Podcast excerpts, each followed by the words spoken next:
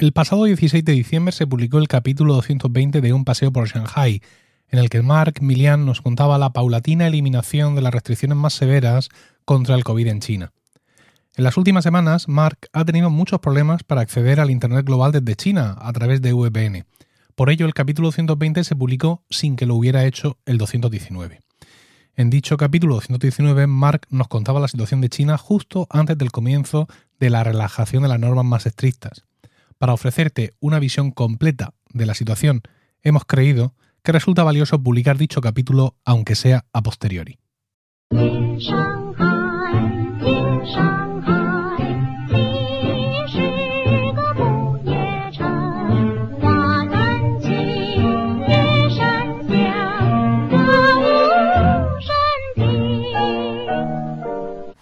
Buenos días y bienvenidos a un paseo por Shanghai. Hace poco hablaba de que, bueno, aquí la situación del COVID, de la pandemia, sigue sin cambios relevantes. Y precisamente hemos estado aquí en, la universidad dos semanas sin tener clases presenciales, dos semanas con clase online, precisamente por algún pequeñísimo repunte que había habido en Shanghai, de unas decenas de casos. Y francamente, tal vez esto haya ayudado a prevenir muchas muertes o gente que haya tenido eh, cuadros graves debidos al COVID en China. porque al fin y al cabo ha habido muchas menos personas contagiadas. Así que bueno, sin duda nos hemos ahorrado pues un cierto número de muertes y de personas gravemente enfermas. Eso yo creo que no hay ninguna duda. Pero yo lo que me pregunto es el efecto que esto tendrá en la salud mental. Mucha gente con ansiedad de en cualquier momento poder ser recluido en tu casa por a saber cuánto tiempo o ser mandado a un hospital de cuarentena. Y esto, esta incertidumbre, pues va, va minando a la gente. Porque sí, ahora ya no estamos eh, toda la ciudad confinada como ocurrió en primavera, pero en cualquier momento te puede ocurrir. Y en cualquier momento en Shanghai hay residencias, barrios o zonas que están siendo confinadas por unos días o por una semana o lo que sea.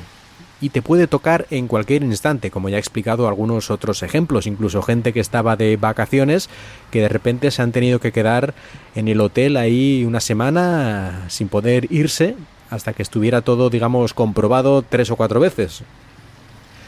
Incluso hace unos días vi una persona que había ido a un hotel para comer o una reunión de negocios o algo así y se quedó allí también cuatro o cinco días encerrado porque dijeron que uno de los huéspedes del hotel había dado positivo, así que todo el mundo que en ese momento estaba allí, pues allí se quedaba. Por lo menos era un hotel bastante bueno y no tuvo que pagar nada en este caso, así que, bueno, una especie de...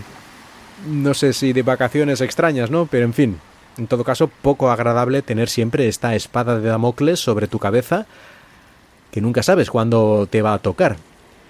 Y los propios estudiantes, en mi caso, están ya bastante hartos de las clases online, porque quieras que no, sobre todo cuando estás aprendiendo una lengua, pues no es lo mismo una clase online que en persona, por muy bien que lo intentes hacer y por muy ameno que lo quieras hacer, pues la, la gente al final, los estudiantes, están ya desmotivados, están bastante cansados. Cada vez que escuchan que vamos a hacer clase online otra vez, es como, ay Dios mío, no, por favor, otra vez no. Ese tipo de, actitud tienen, ¿no? Y bueno, ellos hacen lo que pueden, tampoco es que yo les pueda echar nada en cara, sino más bien eh, comprender que realmente es, es muy cansado ya tener que hacer clase online y además nunca sabes cuándo va a volver. De hecho, ya lo dije, cuando empezamos las clases presenciales la otra vez, otra, de nuevo, después del confinamiento y todo esto, ya se lo dije, a ver cuánto tiempo dura esto. Y bueno, pues duró un tiempo y luego ya hemos tenido ahora dos semanas. Y quién sabe, a lo mejor dentro de dos semanas volvemos a tener otras dos semanas de clase online y ellos encerrados en la universidad, que es otra, porque no pueden salir de la propia universidad y si la cosa se pone un poco más fea no les dejan ni siquiera salir de su propio edificio de la residencia de estudiantes.